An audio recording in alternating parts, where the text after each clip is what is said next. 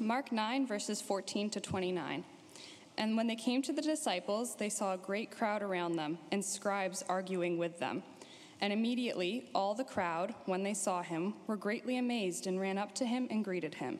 And he asked them, What are you arguing about with them?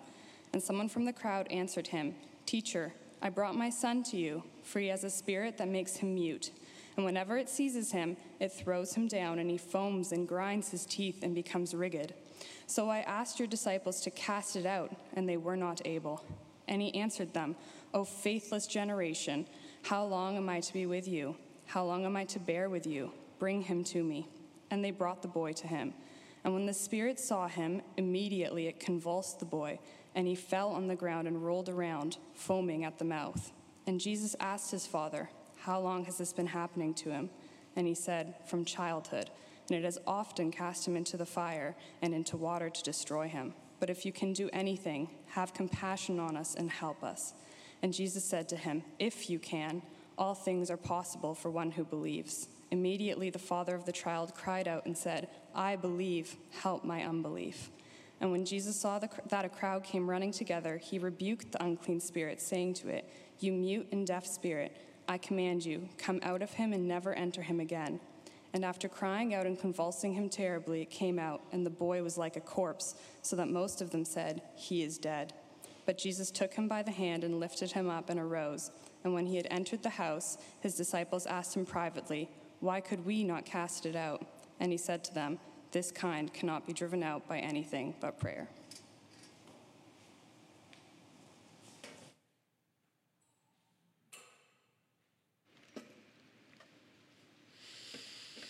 We're going to spend the next little while reflecting on this text together. Well, imagine um, you've just had the best day at work, whatever kind of work you do, whatever kind of place you work at, but everything went right. Uh, the projects you're working on made, made serious progress. All the important tasks got done. Some excellent conversations were had. And then you went out to lunch to your favorite spot. You know, the food was just right. It was just the best day of work. And you walk home sort of on a cloud, and when you saunter through the doors of your house or your apartment, uh, you find a full fledged argument just raging. your, your roommates are, are, having a blow up, or perhaps children, if you have them, they are arguing about, about cookies or something, or the, or the neighbors are mad at you because you know your dog peed on their, their lawn again or whatever. Like whatever your kind of home situation is, the elation of the day evaporates in the face of the grit of life. And instead of joy, and instead of this sense of accomplishment, there is only sorrow and sadness and frustration, and sort of one big sigh. That's where we find ourselves in Mark 9. Jesus, Peter, James, and John come down from the mountain. If you're here last week, it was a transfiguration, sort of like a top three experience of the Gospels. The, the three disciples had seen Jesus, the Son of God, unveiled in all of his glory. Moses and Elijah were there. The voice of God the Father spoke. It was best day or best night ever. And then in verse 14, they arrive, and the nine disciples are arguing with, with this group of scribes while a large crowd is watching because the nine disciples were humiliated by a ministry failure. And it's just sort of a big sigh, like, oh, here we go. But it's not really the arguing that's a problem. I mean, that's sort of a problem, but there, there's a boy in deep distress there's a father who's out of his mind with worry, there's frustrated disciples, and there's an evil spirit doing immense damage. And Jesus and the three, they have left glory and wonder on the mountain, and they have re entered a world that's full of evil and sorrow and weakness and misery. And many of us know that world because that's our world as well right? We, we know the dance steps of that world because we walk in them as well. But the good news of this story will be Jesus loves that world. He loves the world full of misery. He doesn't like that world. He intends to change that world, but he loves it enough to do something about it. Now, over and over in this story, faith and the lack of faith is featured. And we're going to kind of arrange our time around that scene. Now, if you don't even know what I mean when I say faith, all I mean is the belief in something you cannot see. That's how the book of Hebrews defines faith belief in something you cannot see. But faith is not exactly the point, because if, if this is to be a gospel story, it means Jesus actually has to be the pivot point of the story. Faith, as we're going to see, it's not a lever that we use to get Jesus to do things for us. Even as we're going to discuss the need for faith and the need for wholehearted faith, we're going to see how it relates to the person of Jesus. So here's how I want to arrange our time. First, the insufficient faith of the disciples, we'll talk about them, the mixed faith of the Father, and then we'll talk about the object of faith, Jesus. So Jesus and the big three, they come down, it's chaos, a great crowd is there, the nine disciples are fighting with the scribes. Jesus interrupts, and if you look at verse 15, the crowd sort of dumps the scribes and the disciples to go and see Jesus, and it says they are greatly amazed at him. It's not clear from the text why they are greatly amazed. Maybe he still has a bit of glow to his face, like when Moses came down from Mount Sinai. Maybe there's, it, there's still something fading off his clothes or whatever. We're not sure. Or maybe they were just looking for Jesus and they're like, oh, there he is. You know what? And then they're like, dump these guys and they're running over to see him and to greet him. And Jesus just starts asking questions. What's the hubbub about? why are you fighting? And at first, the unnamed man, but we quickly learn it's the father of the son, kind of kind of comes out of the crowd and tells Jesus the story. The boy has a spirit, an evil spirit, and it makes him mute. It makes him unable to speak. It can do harmful things to him. It can throw him down. It can make him foam from the mouth and grind his teeth. And later in verse 21, we find out this has been happening for a long time since the boy was small. Mark uses this word childhood, and that may refer to a child as young as an infant or a toddler, but the term is ambiguous. In verse 22, we learn the seizures are caused by the evil spirit. Sometimes when he seizes, he falls into fire or water in an attempt to destroy him. Now, what kind of thing are, are the disciples dealing with? Against what has their faith been found deficient? Well, three of the gospel accounts, Matthew, Mark, and Luke, all record this incident, and all three of them call it demon possession or being, being, uh, having an unclean spirit. Um, there are a number of symptoms listed, and it does sound similar. If you're a bit of a medical background, you're like, this sounds similar to epilepsy. Sounds similar to epileptic seizures. And it's actually some older translations sometimes title this section something like, Jesus heals an epileptic boy. And that's possible, but the scriptures never call it that. And I think often we make two mistakes when we get narrowly focused on is, it a, is there a medical diagnosis for what's going on? One mistake, and it's usually on the more kind of progressive side, is to say, well, biblical writers are just using demon possession to describe a medical condition that they don't understand or that hasn't been diagnosed yet.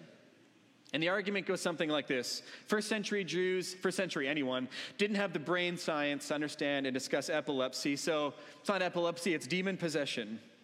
And the, the, the argument goes, but it's not a demon, it's just a medical problem. And it's not a demon, it's just biology. That's sort of one mistake, and I'll tell you why in just a second. But the second mistake is the opposite, which is to say, yes, of course it's demon possession, and that's going to be important. And whenever someone has a medical condition or a mental health condition, it's always related to demon possession or demonic influence. But here's why both positions are mistaken. In the first, you're clearly ignoring what the Bible says about what happened here and the existence of the spiritual dimension in general.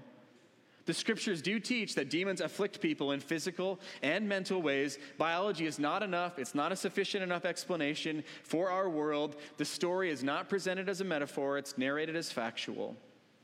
But in the second, to say such problems always have a demonic influence is also to say something the Bible does not say. And in many cases, outrightly contradicts. For instance, two weeks ago, if you were here, there was a blind man. There was zero discussion of a demon. The blindness not demonically influenced, as far as the Bible tells us. When there is, the Bible, the Bible says, and it's not always there. Sometimes health problems, sometimes mental health problems, are just the consequence of a broken world, our broken bodies. I don't think we need to go casting demons out of every person who has epilepsy or Parkinson's or an anxiety disorder. We should go as far as the scriptures go. Sometimes demon possession happens, sometimes it causes physical symptoms, like it does here, but not all the time. Now, one other thing this condition has been present for a long time. We aren't sure how old the boy is when he's brought to Jesus. The desperation of the father seems to signify it's, it's probably been a long time, probably years. And I don't mean to frighten you unduly. But the scriptures are clear that Satan does not spare children from his attacks. This demon lost no time in afflicting a child, perhaps a very small child, with a terrible condition. He's merciless. And as a parent, it, it, feels like you have a lot of time with your kids, right? When you have babies, the years and days stretch out seemingly endlessly before you. And it's easy to think to yourself, I'm going to have lots of time to speak to them of Jesus. I'm going to have lots of time to read the Bible with them or pray with them or answer their questions. And look, in nearly every case, you are going to get years. But this story is sobering because if the evil one is at work in children, then there's, there's a good reason for us to be as well. There's a reason that when we baptize children, and even just in general, we, we pray for our babies to love God. And so I would urge you, if you're a parent especially, but if you work with children, speak to them of spiritual things. We hope children will be filled with the Spirit of Christ, not evil spirits. So we have this boy suffering terribly, terribly, so much so that his life is under threat. There's a father, he brought his boy to the nine disciples for help. If you look at the end of verse 18, the father reports, it's like, I asked them to cast out the demon, but they were not able. And then in verse 19, notice the exclamation point Oh, faithless generation! Jesus doesn't get frustrated that often, but he is, he, he is frustrated with the faithlessness of at least the disciples, perhaps throw in the crowd, the scribes as well, maybe the Father as well. We're not sure who his comments are directed toward. We need a video of the scene to see who he was facing, you know, or whatever, but it's at least the disciples, and he calls them faithless. Their faith was insufficient for what they were presented with, the strength of this evil spirit. And later on at the last verse, Jesus clarifies when they ask, this is a particular kind of demon or a particular kind of, uh, of, of possession or whatever that could only be driven out by prayer. Because if you've been with us through Mark, you may remember the disciples have cast out demons before. They were given authority by Jesus in Mark chapter 6. They had traveled throughout the land. They went from town to town, healing sick people and casting out demons. Yet somehow now their faith is insufficient. Why? it's a question I want to ask. Well, and maybe more helpfully, what hints does this passage give us of why that is? I spied two hints. Let me point them out to you. First, their question in verse 28 why could we not cast it out? They clearly expected they would be able to. And the second hint is Jesus said it can only come out by prayer, this kind of demon. But when Jesus cast the demon out, did you notice? He didn't pray, he just talked to it. So what did Jesus mean? It's supposed to be cast out by prayer, but maybe that's only for you know regular humans or whatever. But I think it means that uh, a life of communion with God, with the Father, constant reliance upon divine grace. This is what was needed for this kind of exorcism. So, going back to the disciples' question, it seems to be that their issue was their emphasis was on themselves. They thought they could cast out the demon. They kind of made an assumption based on previous gifting, previous blessing. They're like, oh, we're going to succeed again. Demon, we got that. We, we've done this before. Perhaps another way to say it is they had been given a gift by God, but they came to believe it was under their control. So let's put a few pieces together. The story is contrasting a life characterized by dependence on God, trusting in Christ, with a dependence on the self, or an emphasis on skill or technique, or a reliance upon internal gifts instead of on Jesus. See, the disciples' faith proved to be insufficient because they had forgotten that trusting Jesus starts over every day. Jesus had told them lots of times, without me, you can do nothing. and they thought, well, maybe we can do some things. This humiliation, they were humiliated in front of this crowd, in front of the scribes. And it showed them their faith was mostly in themselves and not in God. I had a friend um, when I worked in campus ministry who told me uh, great story of when he was on a missions trip uh, in Brazil. And what they were doing is they were, they were taking um, trucks to, uh, to show the Jesus film, a film about the life of Jesus, to small, remote villages um, in, various places. And every day they drive to a new village, set up a projector and screen. Uh, you know, uh, they fire up a generator to run everything. And they'd invite the whole village, these small villages, to watch a movie about the life of Jesus. And he says, one day they arrived at this village, they're setting everything up, it's kind of late afternoon, they're inviting the whole town, and they notice this large storm coming towards them, clouds rolling in. And of course, a rainstorm would, would ruin the evening's work. And the giant clouds are just, just boiling, headed right for them. So, like, well, the only thing we can do, we can pray. So they gather in a small group and they kind of lock arms and they pray fervently that God would keep the rain away. And as they prayed, said the clouds split and go, the storm went a different direction and the village didn't get rain and they showed the film. And he was saying we were, we were excited and we were rejoicing. And, and he's like actually we we're feeling pretty good about our level of faith. Like god really answered us. And he said a few days later same situation setting up late afternoon the wind's blowing the storm is rolling in. They're like we got this. Let's gather in a group. They lock arms. They pray fervently. That the storm would avoid them. And when my friend tells this story with a twinkle in his eye he says and we got soaked. Like the rain, the rain poured and it poured like a rainstorm like we'd never seen before. And, and for that, for the little team, it was a lesson. And it's what we learn here. The power is not in you. You didn't stop the storm from rolling in. Your prayers weren't a lever that forced God to do anything. God answered your prayer, great, but daily grace is required. Without Jesus, you can do nothing. You may have a gift, as these disciples did. You may have been given some authority, as these disciples were. But without dependence on God, without a life characterized by prayer, that gift is useless and even dangerous. And I can tell you, this lesson is really hard for those who have tremendous gifts. Because you can get by a lot of times on gifts, on skills, on technique, on effort and it's easy to believe, it's under my control, and you begin to say to yourself, I've been here before, I can do this. And that's just not the language of faith. Faith is dependence on God. It involves humility, a sense of who you are before God of the God of the universe. The power is not in you, it's in God. So just a warning. Let those of you who are gifted, privileged, skillful, effortful beware. Because I don't think faith comes as easily. The faith of the disciples was insufficient. Okay, let's talk about the mixed faith of the Father. Right away, we see some faith demonstrated, right?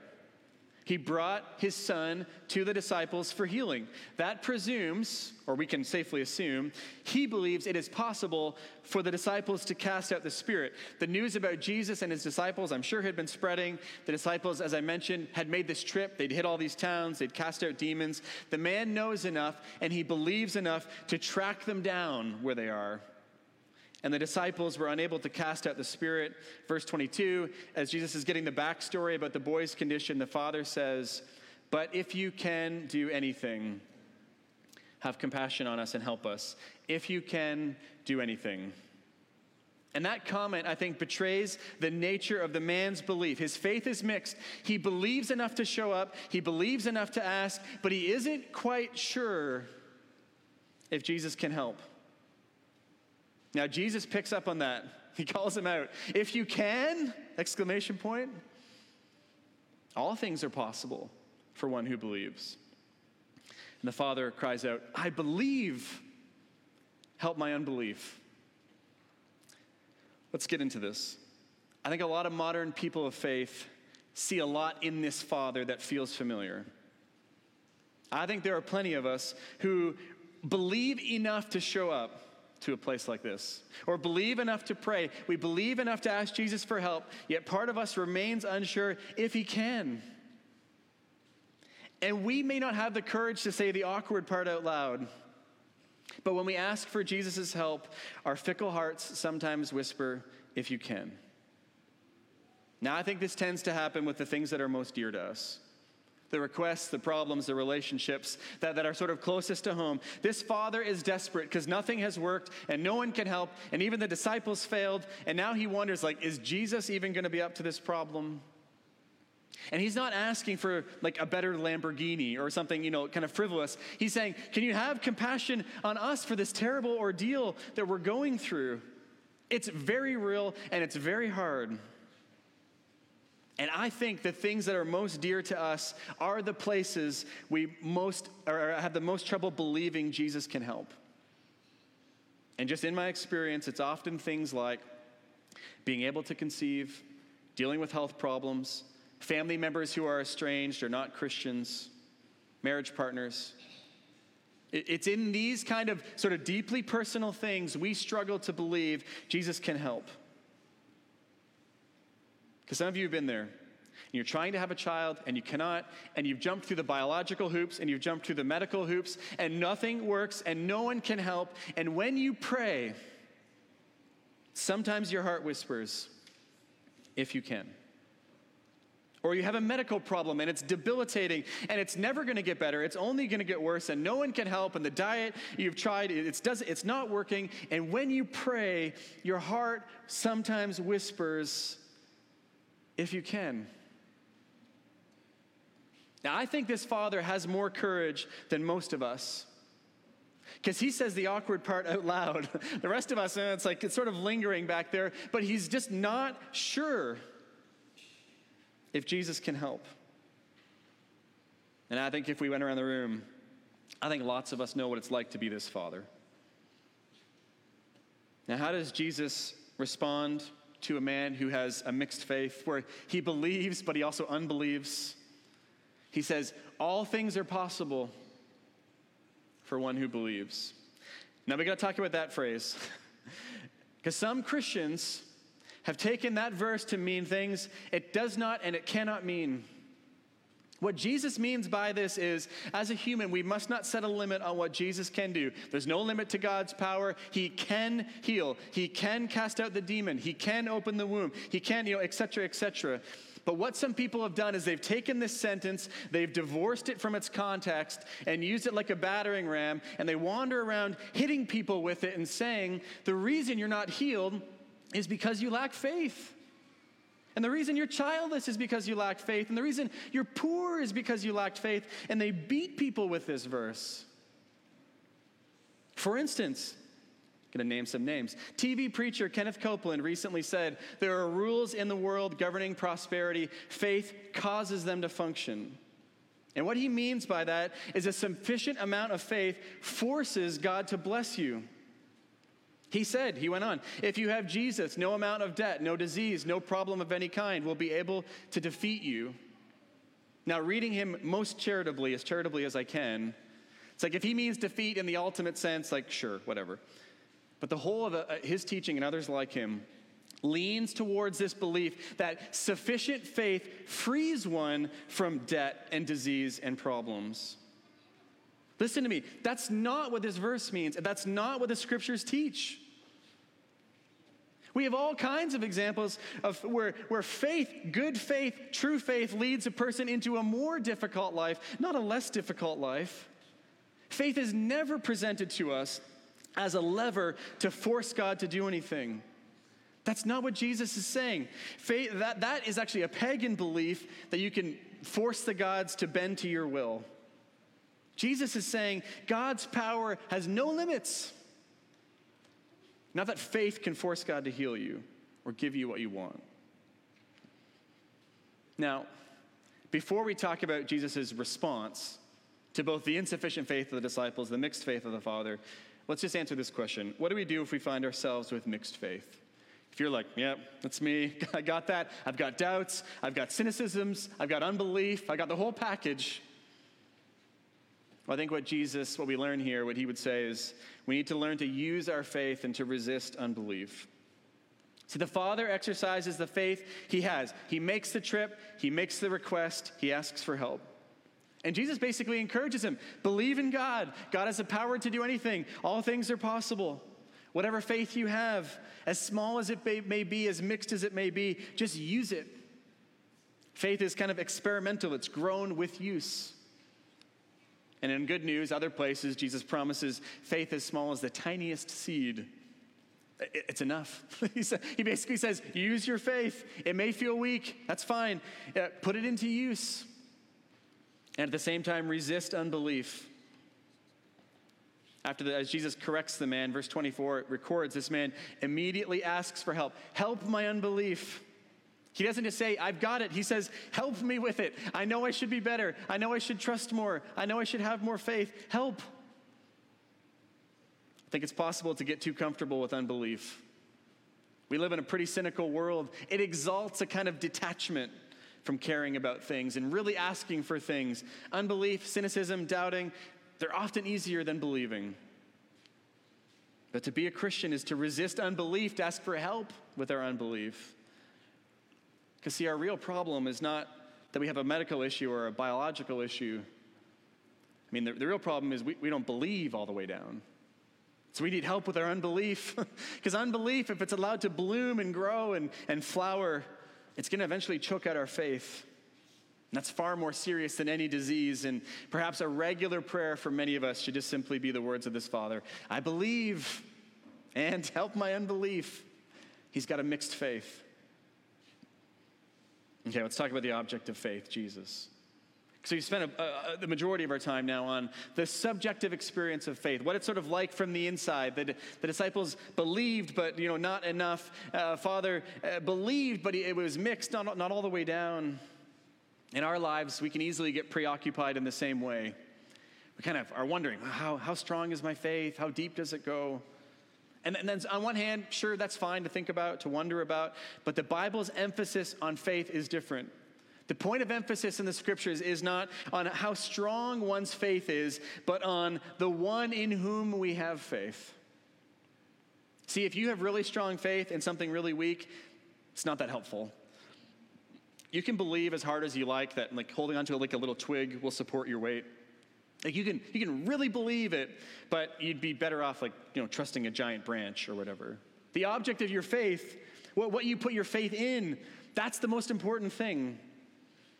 And when I read this story, it feels a bit like a tornado. There's all these things kind of whirling chaotically around the outside. There's a crowd, and there's scribes, and there's confused disciples, and there's this panicky and stressed father, and there's a boy like convulsing on the ground, like right in the middle of it. And then, of course, you know, Satan or the unclean spirit or whatever, just active, merciless. But at the center of the storm, calm, powerful, is Jesus. And when it's time, when he wants to, in verse 25, you see there, he just simply rebukes the unclean spirit. He commands it to leave, and it does. It's not a back and forth. It's not a duel. Jesus, you know, brings a gun to a knife fight. Like it's, it's just over. And it's even possible that the demon killed the boy on the way out. Perhaps he left him comatose on the ground. The text is not clear, but Jesus takes the boy by the hand and it says he arose. And that's, that's actually resurrection language. But, anyways, but then the boy, but interestingly, the boy and the father just leave the story. Like, wait, what? Where did they go? the tornado just sort of dies away. But the point is, it matters who you trust, it matters where you put your faith. And we are being reminded of something this morning. Whatever you face in your life, and I don't know what all of you are facing in your lives, but no matter how evil it is, or how malevolent, or how powerful it is, no matter how much it has overwhelmed the strongest of disciples, it's nothing compared to Jesus. The strongest, or the strong demon is driven out with a command, his work undone in moments. See, we relearn, we remember.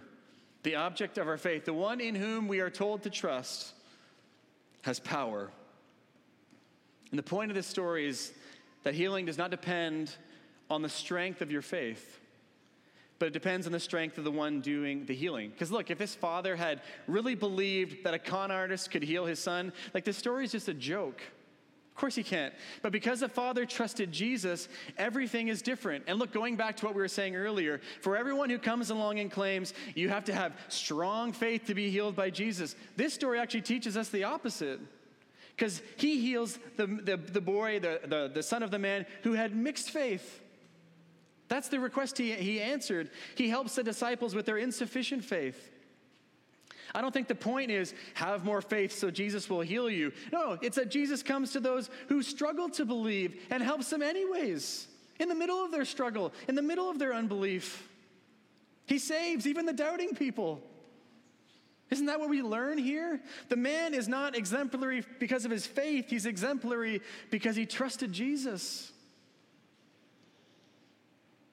You know, this story, it's kind of scary, honestly. It shows us the power of evil spirits, it shows us how merciless they are, the harm they can inflict. And I find it helpful, and I'll remind you of this as I remind myself. It's a verse, Revelation 20, verse 1. You know what Revelation 20, verse 1 says? Sorry, I'll tell you. It says, Jesus has a giant chain prepared. That's what it says. He has a giant chain, and it's prepared for Satan. And at the end of time, when time is rolled out, Revelation 20, verse 1 says, He will seize Satan and he will bind him with that giant chain so no more damage can be done to little ones and to older ones. And when Jesus or when Paul writes to the Roman church, Romans 16 verse 20, he reminds them, "The God of peace will soon crush Satan." So the unclean spirit, strong, hard. Yes, Jesus is stronger. The Father's faith is mixed, but the faith he had was in Jesus. The disciples were imperfect, and except for, you know, Judas, they trusted Jesus. So listen, what faith do you have today? You got a weak faith, you got a flickering faith, you got a mixed faith, maybe you got a well seasoned and strong faith. Put it in Jesus. Don't trust in yourself. Don't trust your skills. Don't think, I got it this time. Jesus came down the mountain with his three disciples into a world of evil, sorrow, doubt, weakness, misery, powerlessness. But it did not overwhelm him. It did not overcome him because he came to save it. That's the exact world he came to redeem and to make it new. Let's pray together. Lord, we are grateful for stories like this that show us at one, on one hand the very darkness and, and despair and tragedy of our world, and also your power to redeem it. Help us to believe, Lord. Help us in our unbelief whether we have mixed faith or some faith or are trying to find any faith at all, Lord, would we place it in you? Would we turn to you? It's in Christ's name we pray. Amen.